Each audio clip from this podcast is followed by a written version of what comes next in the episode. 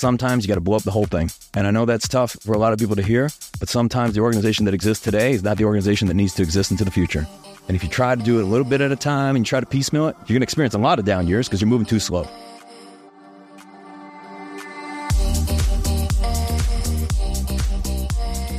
I'm Michael Mogul, founder and C E O of Crisp, the nation's number one law firm growth company. I've built my business through practice, not theory. Crisp started with just five hundred dollars to my name and has grown to over eight figures in revenue over the last few years, earning a spot on the Inc five hundred list of the fastest growing private companies in America. Our approach has been to take everything we've learned about generating massive growth within our own organization and help the country's most ambitious and committed law firm owners do the same for theirs. In each episode of this podcast, I sit down with innovative market leaders from the legal industry and beyond to learn from those who thrive in the face of adversity, challenge the status quo, and define what it means to be a true game changer. This is Jessica, Head of Coaching Strategy at Crisp, and today we're flipping the script for another special edition episode to get Michael's take on how to maintain a competitive advantage in a rapidly changing market, how to break out of complacency and embrace new challenges, and why the most innovative firms accept a high risk of failure. What do you want? I want them to innovate. I want them to be better. I want all fresh ideas. But usually, here's the problem. I usually hear this type of stuff, but then what that person really wants is they want to hit some home runs. That's what they're looking for, but they don't respect or appreciate the process required to hit home runs and grand slams because they don't see all the things that won't go your way. That's coming up on the Game Changing Attorney Podcast.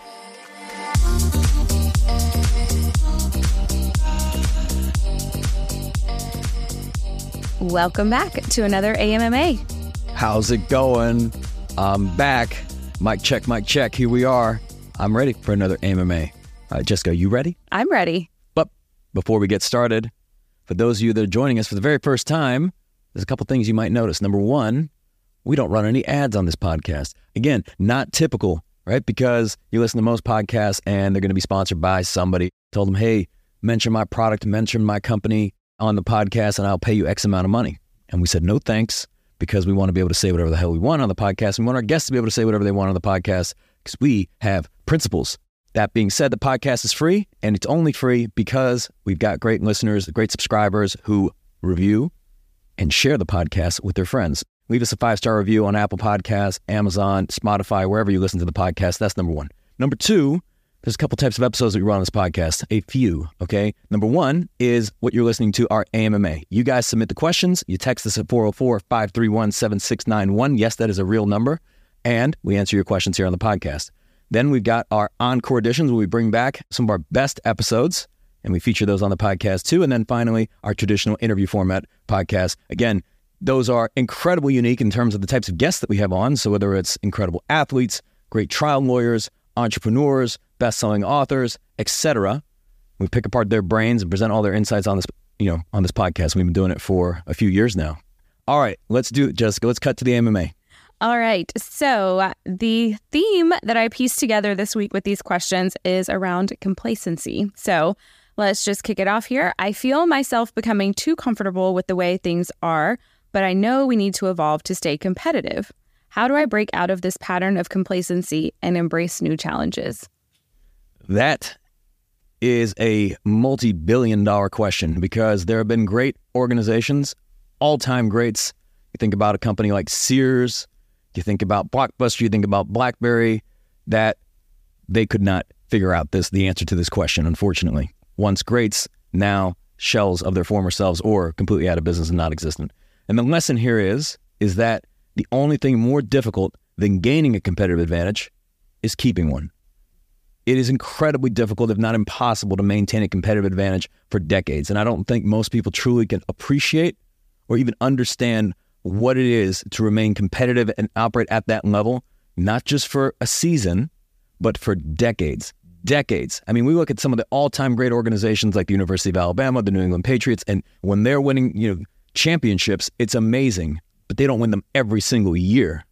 And and you see even, let's say, the companies in the, you know, the S and P five hundred, you see huge shifts from the ones that are at the top to those that even get kicked out of there and are no longer there. And it's like once dominant, but now no longer dominant. So what do you do? What I found most interesting is why this happens, and it makes sense. It's a, it's a few reasons. Number one, when you're right, humans have a tendency to believe they'll always be right. You gain this false sense of confidence because you've had a lot of wins, and let's say you've had a great year or a series of great years, and you think that will continue indefinitely.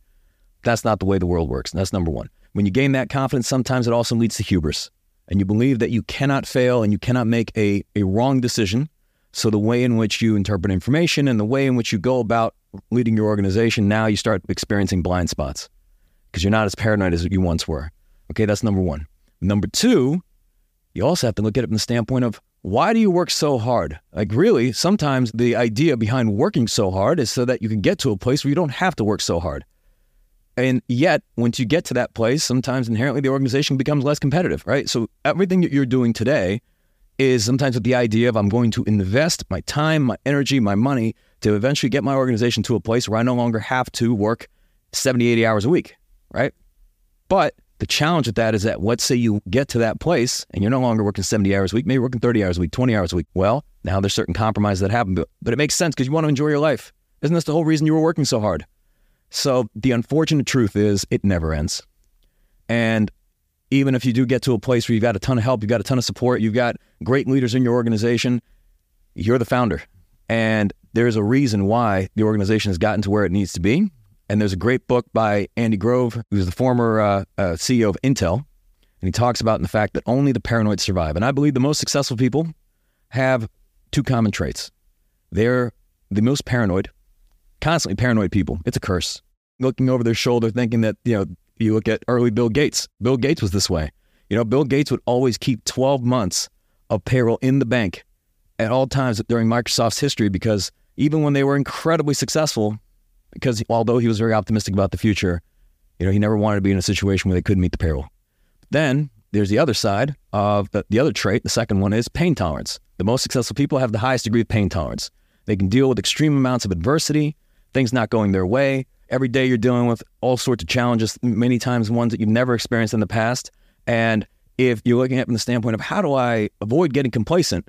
Well, it's understanding why human beings become complacent. Again, you had that fire when you first started, and it was it was easy to, I think, be motivated and ultimately even be intrinsically motivated, because if you were coming from nothing, you had nothing to lose and you only had the upside and you wanted to make things better, and your risk profile may have been a little bit different. Now, as you build your organization up and you get to a really good place and you kind of get to the destination that you were after, unless you have bigger goals and unless you have a bigger vision, well, it's easy to fall in these complacency traps because you, you want to relax and, you know, take it easy. You got the silk sheets. You got the nice car. You got you got a nice life. And there's nothing wrong with that. But the problem that that creates is that it makes it a little harder to get out of bed in the morning. You're not the savage that you once were, you know, when you were walking into the office barefoot and willing to go, you know, hand-to-hand combat. So you have to actually purposely put yourself in uncomfortable situations. I think it actually becomes much more challenging to maintain a competitive advantage, like I was saying, than it is to gain one. It's like Floyd Mayweather is a great example of this. fifty and oh, right? And people talk about Floyd, and I don't know whether you're a boxing fan or not, just if people understand how incredible that is. And they say, oh, he may have picked X Y Z fights. It's like, no, no, no, you don't understand. This person never lost a fight, okay? Do you understand how difficult that is to maintain a certain level of training and focus and consistency when you have like all sorts of competitors with their knives out coming for you? And as you become more successful, you become an even bigger target, and to be able to ward that off for decades. I don't think people understand how incredible that is. So, that being said, I think the answer to this question, I guess a bit long-winded, is you have to understand why you can fall into the complacency trap, and then also become a student of history and realize that once great companies are, you know, no longer in existence today because they allowed themselves to be victims of these things. And if you constantly keep it top of mind and you remain paranoid for your entire life, maybe that's not what people want to hear, but I just don't know of another way.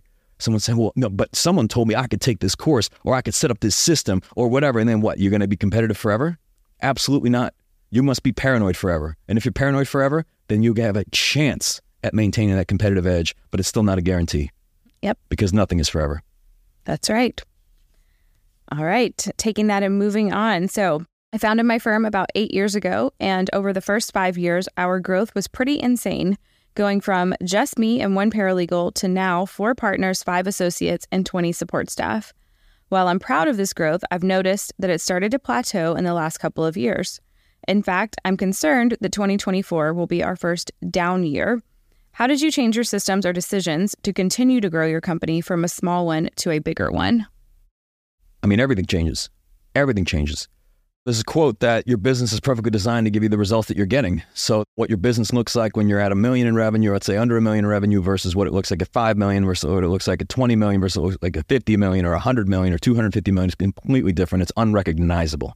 Unrecognizable from the systems to the people to the capabilities. It is unrecognizable. Sometimes this shift is like from one million to two million unrecognizable, or two million to five million unrecognizable. But the bottom line is, it's that you have to constantly reinvent yourself. Right? You can't run the exact same playbook year over year over year over year if your goal is to be able to grow. And then even so, one of the biggest challenges of growth is that it's you now experience new challenges that the organization oftentimes is not ready for, right? So sometimes growth outpaces the infrastructure of your business, and that outpaces the training, the processes, the systems, et cetera. So you must constantly keep pace with that. And it's kind of a never-ending battle, because you can grow faster than you can scale up systems. Basically, marketing and sales is always going to outpace operations and infrastructure, because one's easier to dial up, right? You just spend more money, right? And the other one, you have to take time to bring in the right people and train them and develop them and put systems in place and test processes and implement auditing. And that is a much more difficult challenge to scale, which is why I actually have more respect for operational infrastructure than I do for any marketing, right? People pride themselves on being great marketers, and I think that's fine. I mean, I wrote a book on marketing, but I will say that I don't respect that as much as I do a very strong organizational infrastructure. And if I was starting a new business today, or if I were even going into a law firm and they're saying, hey, Mike, help make us better, it would be all operations, everything. I'm not going to look at it and say, hey, guys, what kind of campaigns are you running, right? You're running some cool marketing campaigns. I heard you heard about Google L S As, or what kind of TikToks are you doing, right? This bullshit. Instead, I'd be like, look, we're going to look at how the phones are being answered. We're going to look at how people are being trained and developed. What's the client experience like, okay? We're going to look at how cases are being moved forward. We're going to look at every single element there. What is, you know, how are we managing cash? Let's make sure that we have the right process. Let's make sure we have the right systems, because the only thing that will happen if we make the marketing better is it's going to break everything else. That's the only thing that's going to happen. So if you're concerned about your first down year, the way to potentially avoid that is to think, well, how do we reinvent ourselves, and what are the areas that we need to improve significantly, just transform entirely? Sometimes that means you got to take the B players that you have and say, look, we got to top grade everyone, right? I know someone's going to think, oh man, but what if I train them? What if I develop them? Who knows if they're the right people? Who knows if you've hit their cap? It's like the Peter Principle, right? Someone will get promoted and continue to get promoted until they get to a point where they no longer can do the job that is required of them, and they will now be ineffective. That is kind of what you see in corporate hierarchy generally. So sometimes you have to replace the B's with new people and new capable people, right? Invest in the A's, of course, right? You haven't hit their ceiling yet. But sometimes the ones that have been with you for twenty years and have done an okay job aren't the ones that take you into the future. As, you know, as, as difficult that is, as that is to say. They might be, but probably not, okay? Then you look at just, you know, organizationally, like you perform gap analysis, essentially saying, like, what are all the organizational threats? Where are all the areas where, you know, we have inefficiencies? When you hit a point of scale, like what you do, you know, when you're a small organization versus a large organization, at the small organization, you're coming up with all sorts of new stuff to do, right? When you're in a larger organization, you are doing more iterative things in terms of being able to improve conversion rates, right? From what's our conversion rate on the phones, what is the conversion rates of even individual marketing campaigns, of even things like email open rates and click-through rates, and you're trying to improve percentages, because at a level of scale, those percentages are huge, like millions and millions of dollars of difference. It's no different than when you look at professional sports. They're not like, hey, we're going to make a thirty percent improvement. They're like, I want to see a one percent improvement in this one area, and that becomes their competitive advantage. You see this in F one and Formula one all the time.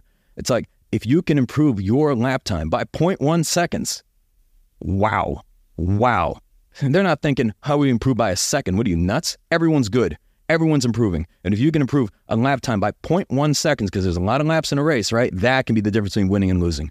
And they work all year round, their entire engineering teams, the entire organization, to try to figure out how are we going to do that. It's wild. But that's when you're playing in the big dog league. So if you don't want to down year, you have to think, how do we reinvent the organization? What do we need to do? Sometimes you got to blow up the whole thing, right? And I know that's tough for a lot of people to hear, but sometimes the organization that exists today is not the organization that needs to exist into the future. And if you try to do it a little bit at a time and you try to piecemeal it, you're going to experience a lot of down years because you're moving too slow. That is the nature of business. Yeah, it's painful, but part of it. All right, last one here. I am trying to encourage my team to challenge the way we do things and get them to think outside the box. However, our structured approach to case litigation seems effective as it is. I'm curious, how do you apply deliberate agitation to things that are already working? Interesting question. So I imagine this person is someone who likes to mess with things just for the sake of messing with things, right? It's like, everything's working, let's just blow it up because they, I don't know, maybe they heard on a podcast or a blog somewhere that like, this is what it means to be an innovator. Sometimes it does. Uh, it's an interesting question. It's like, I think there's two parts, right? So on the one hand, you're asking, what do I need to do to get my team to start thinking outside the box? So I'm assuming there's a need for new ideas and fresh ideas, right? It's like in the movie Elf, uh, there's a scene where the writers, like they're, they're trying to develop this new children's book because they're about to miss their quarterly earnings and they need a hit children's book. So their two writers, like this, the writing team, they come and sit down with Walter Hobbs and they say, we got a incredible idea. You're gonna love it. It's amazing. It's incredible. It's gonna save the company. And he's like, all right, what's your idea? And they're like, we're gonna bring in Miles Finch. And Walter Hobbs is like, so you're telling me that my crack squad, my top writers, my fun squad, they suggest the thing we need to do to really uh, create a great children's book and transform the company is bring in another writer? And he's like, I like it. Here's the thing about the, you know, these two parts. You want to be able to get fresh ideas and get people thinking outside the box because you want to spur innovation, right? In order to do that, yes, you have to listen to people, right? You actually have to create the type of environment where someone can throw out an idea and it can be absolutely horrible, right? And if you really want true innovation, you have to have a high tolerance for failure, right? So meaning that a lot of things that are not going to work out. So meaning that this happened this week, right? We're meeting with the marketing team and people have all sorts of great ideas. And I'm like, all right, here's what we're going to do. We're going to do this one, this one, this one, this one, this one. But they all might fail and they all might not work. And I go in saying, I want you guys to try it out. But if I need everything to be a hit and everything to be a success, no one's going to innovate because they're only going to do safe things.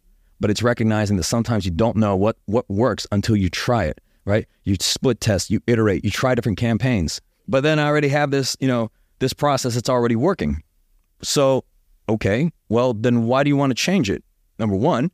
Or do you believe that it could be better, right? So I think it's just, then you get into the question of like, what is the standard of that process? It might be working in terms of it's serviceable, but is it world-class and is it operating at the highest standard? It's like, you know, you have to look at what is really the standard there and are you dissatisfied with that standard? And if and if you are, you have to provide an example of what great looks like, right? To, to model something after, right? So the example is, it's like you can look at two different hotels. You got the Motel six and you got the Four Seasons, right? Both have varying levels of service and both perhaps answer their phones differently and both have different types of beds, right? And a different experience. But one has a certain standard and the other has a very different standard. And the Motel six is not trying to be the Four Seasons. And the Four Seasons certainly is not trying to be the Motel six. So you have to figure out who you are.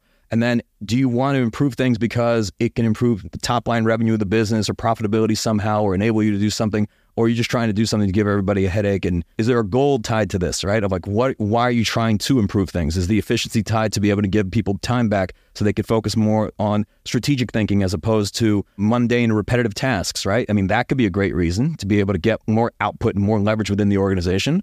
But I think it's being very, very clear about like, why are we trying to break this? Like, what is the end goal? What are we, what are we trying to create? Because sometimes you may want to break it because you believe there is a better way, but that leads to efficiency and that enables the organization to operate in a more effective way, which allows the organization to be more profitable. And if the organization is more profitable, you're able to reinvest more into the organization and grow faster. Okay, that makes sense. So I think it's just deciding like, why do you want someone to break something that's already working?